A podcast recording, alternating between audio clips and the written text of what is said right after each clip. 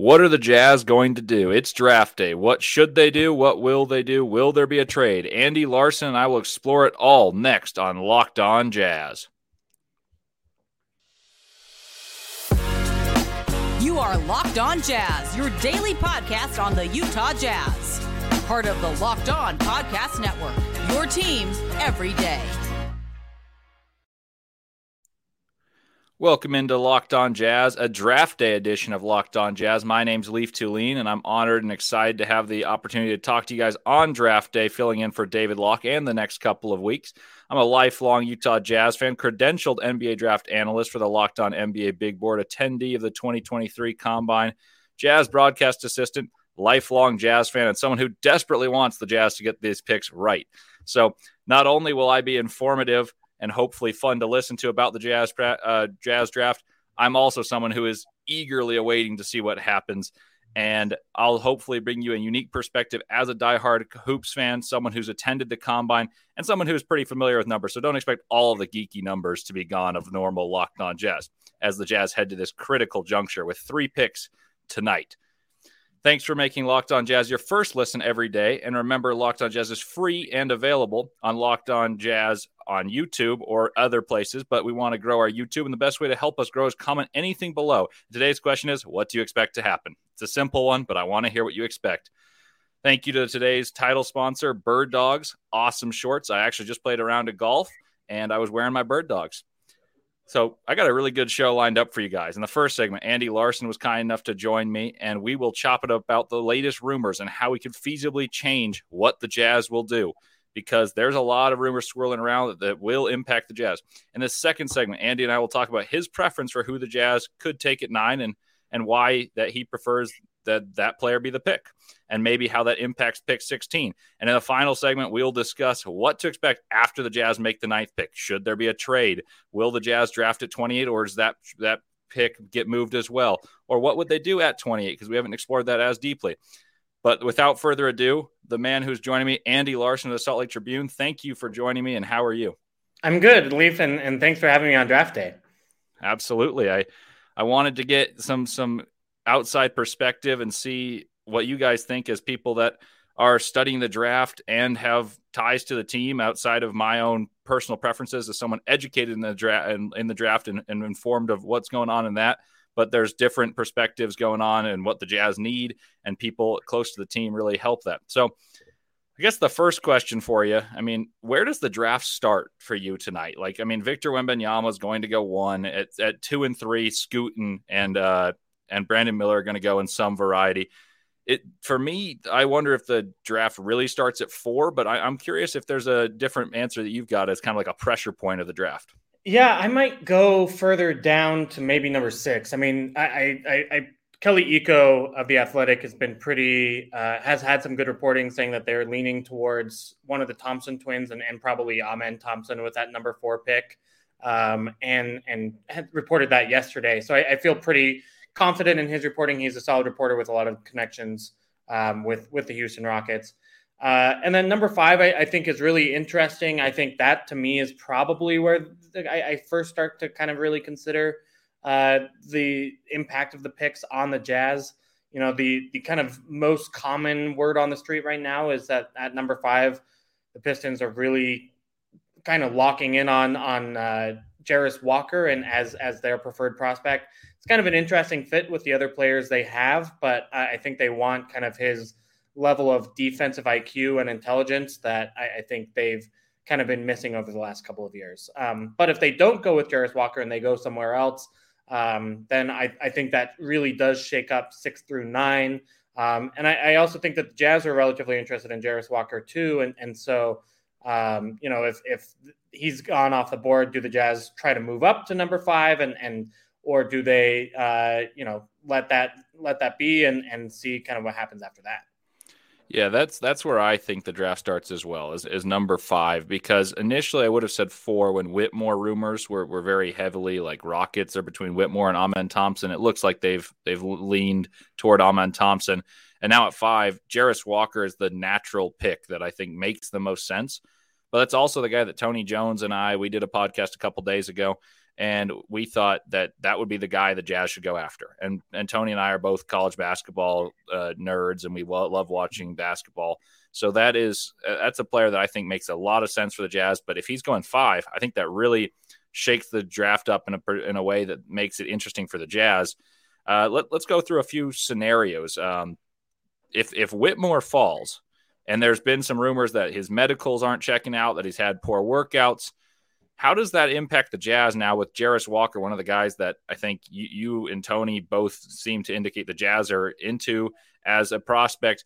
What what does Whitmore's fall mean for the Jazz? Is there anything that you can glean from Whitmore falling, or is it just kind of one of these draft day falls? You know, to me, if he falls and lands six, seven, or eight, then I don't think it has a huge impact on what the Jazz do he does fall to number nine, I think there are real questions on, you know, kind of a, a number of different mock drafts has had him falling to that number nine slot um, and having the Jazz take him there.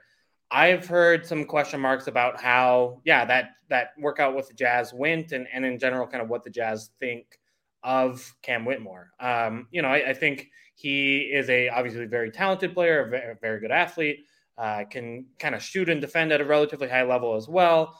Um, but the question mark is kind of one of fit, right? And Will Hardy had this very egalitarian, moving the ball um, offense last year, and Cam Whitmore wasn't that player at Villanova. You know, hardly ever passed it. Was a ball stopper. I think if you know, in terms of having good interviews and having good workouts, I would want to learn if he felt like he could improve that at the NBA level. Um, and if he doesn't feel like he can fit in and, and won't be, uh, again, a, a, fit for what Will Hardy wants to do, then you start to look elsewhere. Or you start to really try to see if you can maybe trade up so you can get one of those uh, other top eight prospects that you do feel like would be a better fit with with what Will wants to do. Yeah, that dovetails with what what Tony was saying. What what I've kind of picked up on because doing a lot of evaluation, I think Cam Whitmore, there's an argument that he's the fourth or fifth most talented player in this entire draft class. I mean, he, he's really, really athletic. He's got a lot of traits that you look for. But what the Jazz are building, I think Whitmore would probably, if he's the pick, if he's there at nine, personally, that's who I'd pick just because I think there's so much talent. I think you can mold an 18 year old to be a better teammate. But I can see the rationale as to why not. So what do you think is the most feasible way the Jazz end up with what you'd grade as an A or an A plus draft based on what you're hearing rumors wise?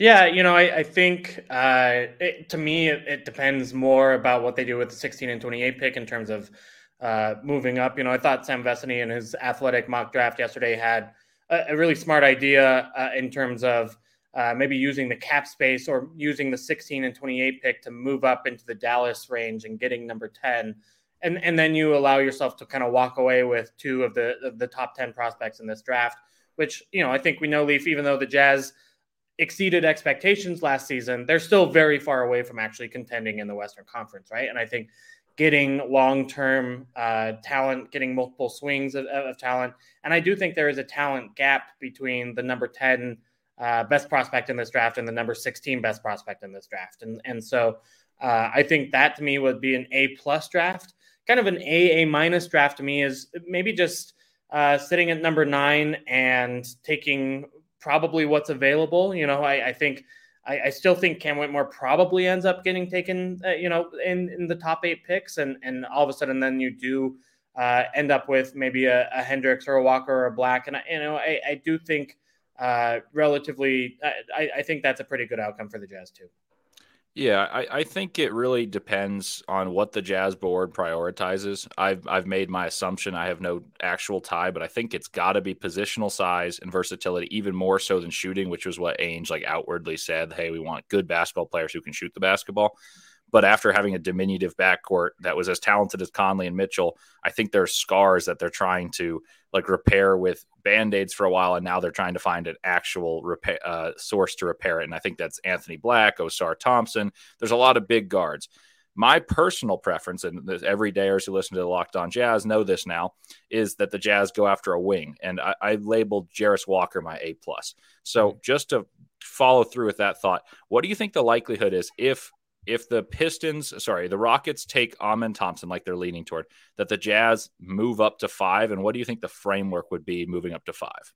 Yeah, I, I, think it's a good question. I think essentially it probably has to be 9, 16, and then maybe even a, a future pick, or, you know, I don't think 28 necessarily does it. Um, 9 and 16 would honestly be pretty fair from like a, a, mathematical statistical draft value point of view you know a lot of the best kind of analytic minds in basketball have put, put together these draft value calculators uh, that that kind of can tell us how much picks are generally worth uh, uh, kind of overall throughout history. And nine and sixteen is is about right for a number five pick. It might even be a little bit of an over overpay, but I think in this year's draft, and really generally, like just moving up four spots in the lottery is really tough. Um, so I, I, think it would take mean maybe taking on a, a Detroit bad contract or um, something maybe in addition to that number sixteen but you know, we'll we'll see if if Danny Ainge is able to pull another trade rabbit out of the hat. Do you think 928 in a future first, probably not one of the higher up ones would do it because the Jazz then would still, if they're targeting Walker, still need a guard. And I feel like that that's the sweet spot of the draft for guards. Um, is that like 10 through 17 range?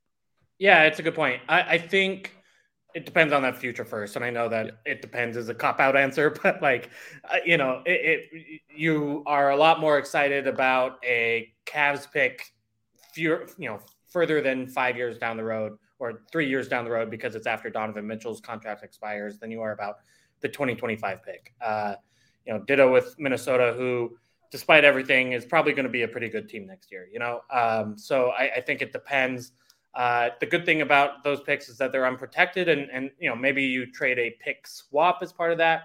Um, I don't think the Lakers pick has as as much value as uh, maybe it could have if if this season goes differently for the Lakers. Um, but you know, regardless, I I you know it, would have to be a good mix, and and I don't love the idea of the Jazz giving up a unprotected pick to move up four spots. Um, it, maybe a protected pick, uh, you know, so that the Jazz get to keep it if it is a good selection would would make a difference. Yeah, and it's just worth considering considering the fact that the Jazz need a point guard. Like that, that's what they've made apparent uh, without like saying it abundantly, like obviously.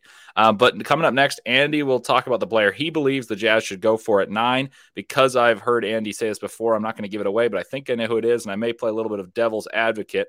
But let me tell you first about bird dogs.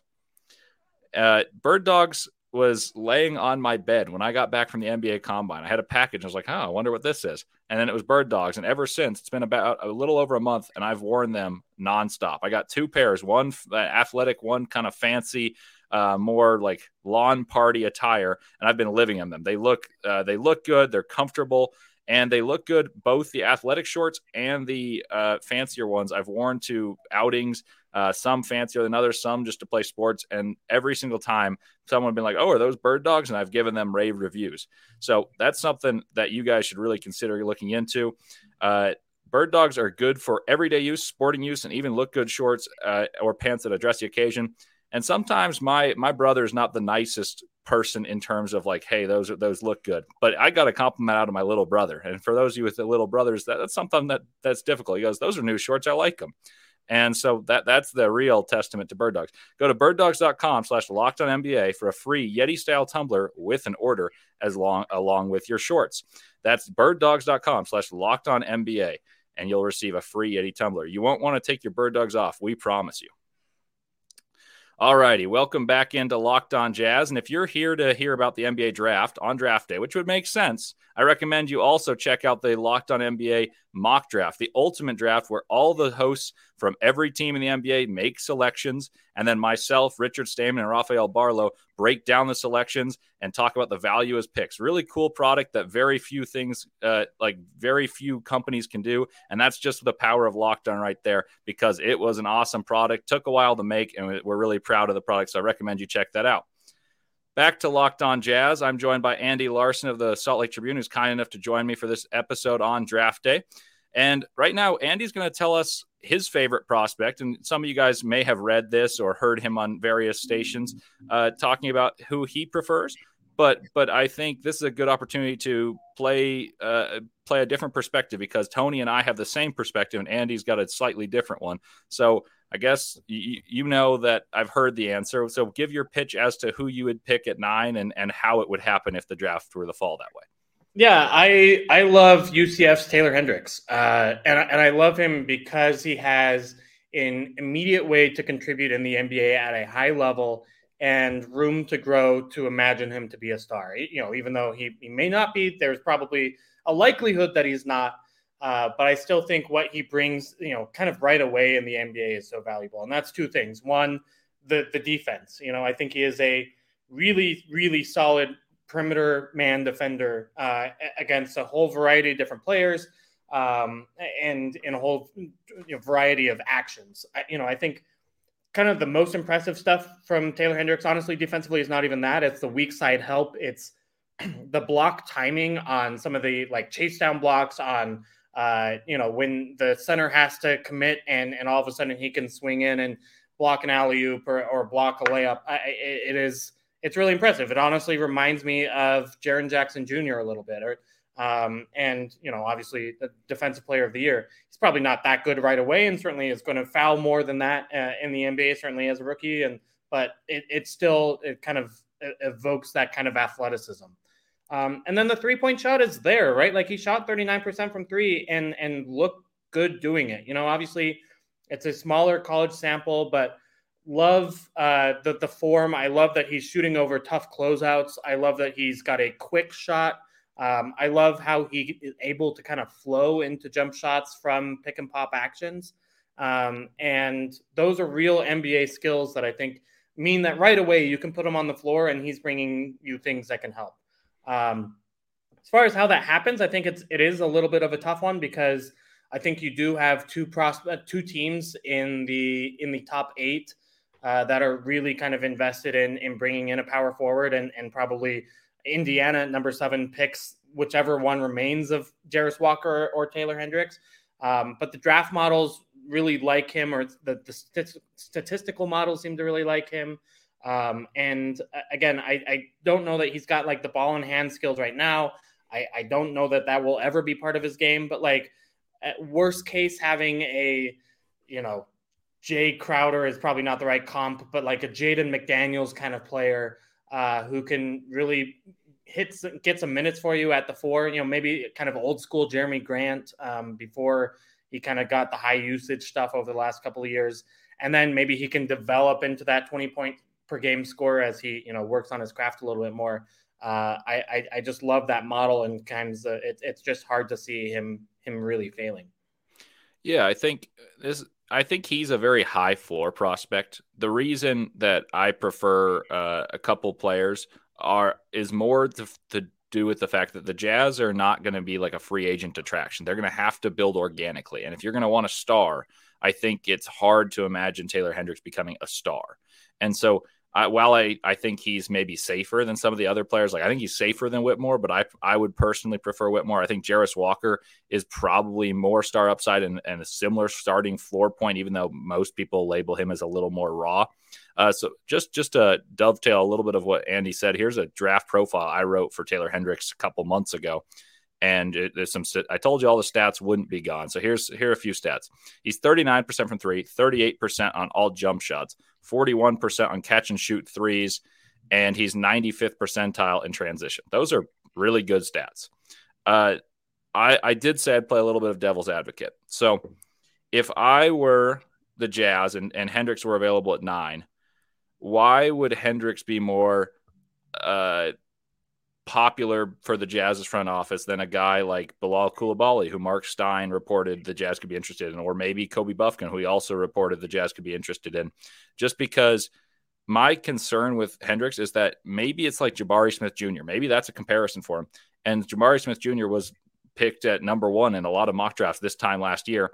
And my concern with him is I don't see star potential. I see like Rashard Lewis with better defense, and that's a complementary piece and maybe the Jazz are thinking similar to me. Like, is that something that you think they'd weigh weigh in, or or at nine, are you just kind of choosing what you think's best available? Yeah, you know, to me, I, I don't think I, I, I, don't think you can think that way with a number nine pick, and I, I think that if you do, uh, you know, I think that's kind of understating the Hendricks star potential down the road. Um, and kind of how tough it is to become a star in the NBA when you're not getting minutes right away, right? Like, um, so uh, you know, I agree that like the Jabari Smith comp is is a real one, and you know, he was not he didn't set the world on fire last year with the Rockets, and yet like it, it feels very different if he has the season he did with the Rockets at number nine versus number one.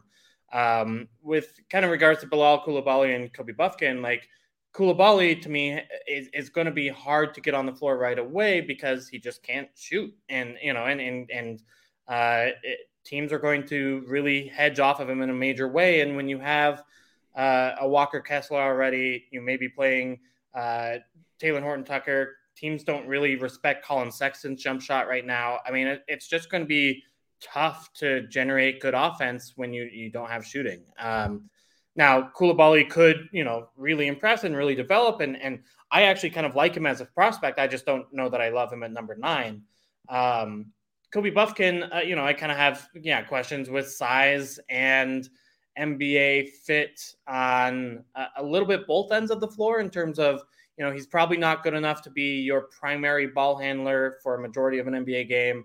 Uh, you know, he's who does he guard? Can he guard three positions in the NBA. I don't know that I'm super confident on that. You know, like uh, I, I don't think he can guard four positions. You know, like um, I'd say three at max because he's yeah, he's 186 right? pounds right now. Yeah, right. So right, it's tough. Uh, and, and yeah, if he's guarding threes, it's got to be the right. You know, it can't be Lauri Markkanen or whatever, right? Um, so I, I, I just think that um, with Hendricks, it's just so easy to see how he can get NBA time, how he can learn uh, in that NBA time. And so you're getting kind of a relatively useful player right away. And then you have a, a kid with the, the tools to potentially be something down the road. I mean, like, really, I think the comp is someone like a Jerami Grant. Um, and, and maybe, you know, that's not, yeah, that's not a star player in the way that like Cam Whitmore can be a, a star player. But I, I think it's, uh, so much more likely to hit than the Bilal Coulibaly becomes a starter level player, um, or frankly Kobe Bufkin as well. That I I, I choose Taylor Hendricks, um, given kind of the range of outcomes possible.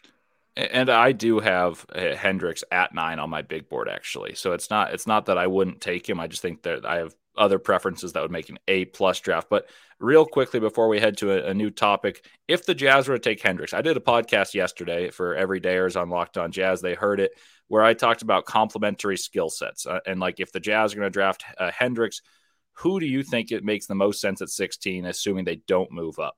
Um, and I talked about like if they take a shooter, a, a non-shooter, an Anthony Black or Ausar Thompson, maybe they take a shooter. Uh, and Hendricks covers a lot of boxes, but who do you think is the most complementary player at 16, or is there someone that you you know that the Jazz would target at 16 regardless? I still think that at number 16 or really any pick in the draft, like I don't care about whether or not they complement who you take at number nine. I don't even really care if they complement who you have on your roster. I, I, I think it still just has to be who you best player available, right? Um, that being said, I think there are a lot of guards in that you know 16 range that will would be good fits on the Jazz roster, whether that's Keyonte George or Kobe Bufkin falls or uh, you know, I, I, think like Jordan Hawkins is is is an interesting prospect. I think there's a world in which Grady Dick slips a little bit. You know, like whatever that is. You know, I guess Grady Dick not a guard, but you, you as a as kind of a shooter to to help fill out the roster. Um, I, I don't have a huge preference there, to be honest. You know, I I, I like Keyonte George a little bit, though I worry about the size. Um, I, I think you kind of, to me, uh, that's where I would go to what we talked about in the first segment and maybe try to get a little bit aggressive and, and try to move up. Um, I do feel like Cason Wallace is a significantly better prospect than the other guys in that class. And I know, uh, I think you you have Bufkin higher than Wallace. Is that right on on your board? I, I actually have Wallace one spot ahead of him. Oh, okay, I, I think I think Bufkin would be more up the Jazz's alley in terms of what they prioritize is, is what I did on my podcast. But on my personal board, I have Wallace 10 and Bufkin 12, actually, Lively's 11. Gotcha. So, yeah, I mean, I, I think um, to me, it would be worth kind of exploring hey, can you take on a bad contract? Uh, you know, a Davis Bertans, for example, to, to get to number 10. Um, to me, that would be worth it in kind of the difference in prospect at number 10 versus number 16. But even if you stay at number 16, I think there are a number of like pretty good guard options that you're you're going to be uh, that have potential that are interesting uh, that you can check out in summer league and moving forward. Yeah, and, and, we'll discuss that in a little bit, as well as the 28th pick, some other r- rumors the Jazz can do in the tail end of the draft. Uh, so that's coming up next. But first, let me tell you about eBay Motors. For a championship team, it's all about making sure every player is a perfect fit. The same way, this it's the same when it comes to your vehicle. Every part needs to fit just right. So the next time you need motors and accessory, uh, need motor parts and accessories, head to eBay Motors. With eBay Guaranteed Fit, you can be sure every part you need fits just right the first time around. Just add your ride to My Garage and look for your green check to know the part will fit or your money back. Because just like in sports, confidence is the name of the game. And when you shop on eBay Motors, and with over 122 million parts to choose from, you'll be back in the game in no time. After all, it's easy to bring home a win when the right parts are guaranteed. Get the right parts, the right fit, and the right prices on ebaymotors.com. Let's ride. eBay guaranteed fit only available to U.S. customers. Eligible items only. Exclusions apply. Welcome back into Locked On Jazz. Still Leif Thulin, still joined by Andy Larsen of the Salt Lake Tribune. And we're now talking about what to expect after the Jazz make their first selection. So that includes 16. That includes the possibility that Andy and I just discussed of moving up a little bit from 16 to maybe the tail end of the lottery. And then we're also going to discuss 28 because that that's still a possibility for the Jazz to get a good player. So my question to you, kind of talking about what we we just discussed, is if the Jazz were to take Hendricks or, or anyone at nine – and Coulibaly or Bufkin are available, how aggressive do you think the Jazz will be? And what does the trade look like to get up to 12, 13, or I guess 10, like you mentioned? Does it have to include a bad contract or does 16 and 28 get the get the job done to move up? I don't think 16 and 28 gets you to 10 through 12. I could see it getting you to 14 or 15, but you know, truthfully, it doesn't seem that teams are highly valuing end of first round picks in this year's draft, right? Um, I, you know, maybe if there's if someone has uh, some intel on that a guy will fall to there, you know, um, maybe you you a team considers it, but really that would be kind of uh, that would be un- unexpected, right? I think um, if you did want to move up, it might involve a future pick, it might involve a Collin Sexton, uh, it might involve taking on a bad contract, and and there's a lot of worlds where you know it just the Jazz have a lot of cap space this free agency period and don't have obvious free agent people to you know to, to, to sign. Uh, you know, I, I don't think they're going to get Kyle Kuzma or Fred VanVleet or something like that. And really, so to get a better prospect, or you know, you could walk away potentially if if you're taking on a bad enough contract, maybe with a 9, 10, and 16 or something like that. Um, that gets really interesting. And um, I think that's where it, you know you look at their uh, reported interest in Bilal Coulibaly. Uh, I, think if if he's available at number ten, I think that could make a ton of sense. Obviously, San Antonio's reported to be interested in him as well. Um, I, I, don't. I, am with you. I, I like and Wallace. I don't know that the Jazz uh, like and Wallace as much as you and I do, um, but I, I think there are some potential fits there where going up to 10 and 11 is is really interesting. You know, Orlando obviously has two selections there, and I think is in a little bit of a different mindset in terms of their rebuild than the Jazz are, where the Jazz have a lot of patience right now, and I think the Magic are looking to take that next step after a really good second half of the year last year. So. Um, I think both of those 10 and 11 picks could be available, I think, for the right price, but I think there's going to be a, a significant number of bidders for those picks, and the Jazz will have to um, offer what other teams can't. That being said, you know, like I think taking on bad salaries is is an obvious way to do that. Yeah, I, I, think the the trading up makes the most sense to me if the Jazz take a swing type of pick, like a high potential guy at nine. Uh, that could be Coulibaly if if or, or, Whitmore, someone that they think is less projectable uh, or less safe. Like you you talked about how Hendricks' like ability to be Jerami Grant is more likely than uh, Cam Whitmore's to be Jaylen Brown. You, you didn't say the Jaylen Brown, but I, have likened his yeah, absolute star outcome to be Jaylen Brown esque, and his maybe his floor to be more like Miles Bridges. And so I think that's more likely to move up and try to get a guard in that case. Um, and and that that kind of leads to me to my next question. I've made this point that the Jazz, I think, if you play how this draft falls, the Jazz want to come away with a guard just to be get a bigger guard and start to move along in that direction. They don't need to force it because they have more picks, they've got money. But if they go a wing like Hendricks, if Jarace Walker Cam Whitmore is the pick, even Bilal Coulibaly, do you think that they have to take a guard at 16? You, you mentioned that your best player available is your philosophy. I, I tend to agree with you, but I would make an argument that between 11 and 16, five guards would, or sorry, 11 and 18, five guards would go. And that would be Cason Wallace, uh, Kobe Bufkin, Nick Smith Jr., Keyonte George, and Jalen Hood. I, I think the Jazz would have to take one of those. W- would you agree with that? Yeah, I you know I, I think especially because I, I don't think you can take Dereck Lively, um, even though I actually like him a lot as a prospect. Yeah, I, am uh, in the uh, same boat. I, I, think that's the one where it's like okay because of the overlap between of what he does and Walker Kessler does, um, it's going to be really hard for Lively to develop in a in a real way. Um, everywhere else though, I'm kind of fine with it. I mean like you've got Kelly Olynyk on this, uh, you know, partially non-guaranteed contract that that's pretty movable. You can potentially start whoever you draft at number nine, especially if you get a, a wing.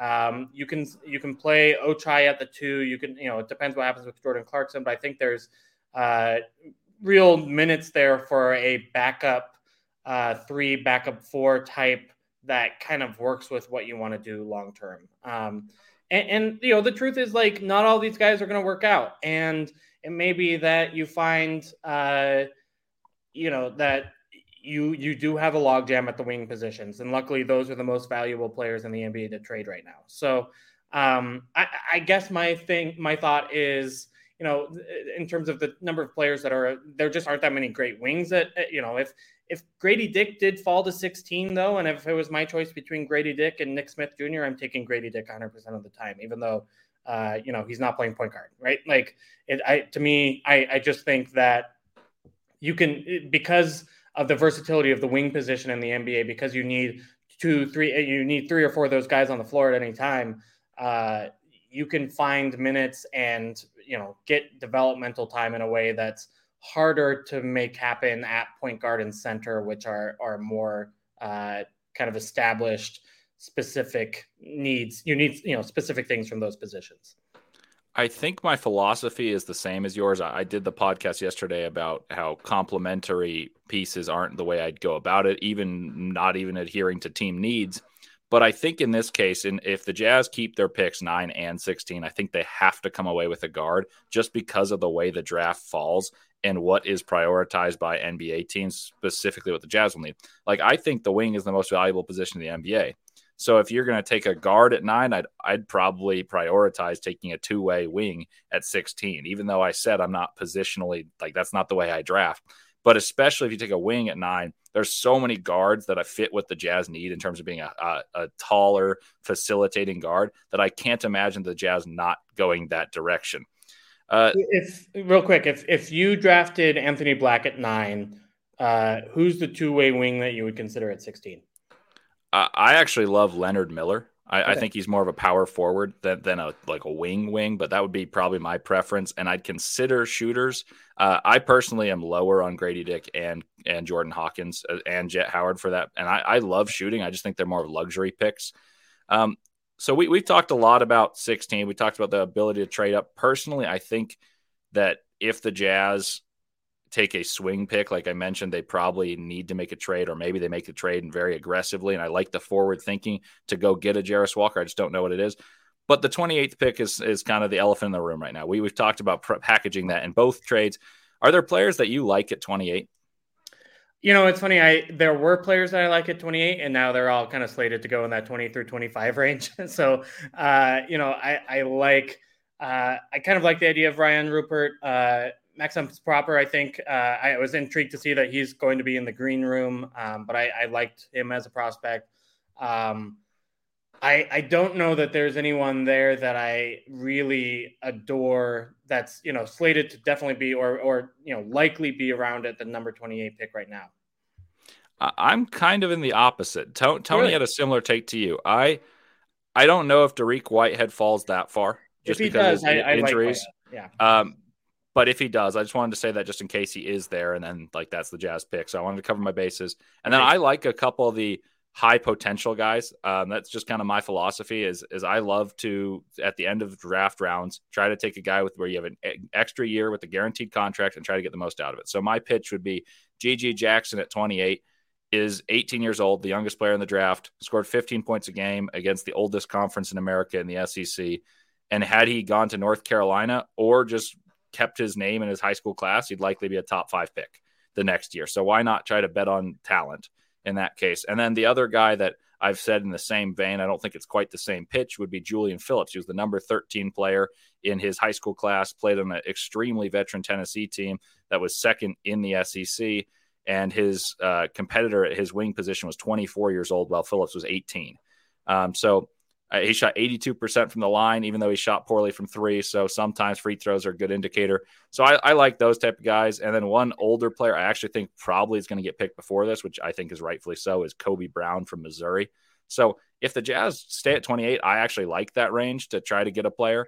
But I, I love the forward thinking of, you know what, if we don't get the guy at nine that we we prioritize and we take a swing, let's go get a guy that we like more than someone that would be at 16. And if that if that's what it takes for uh, the aggressive move to move 28, I'm more than happy with it.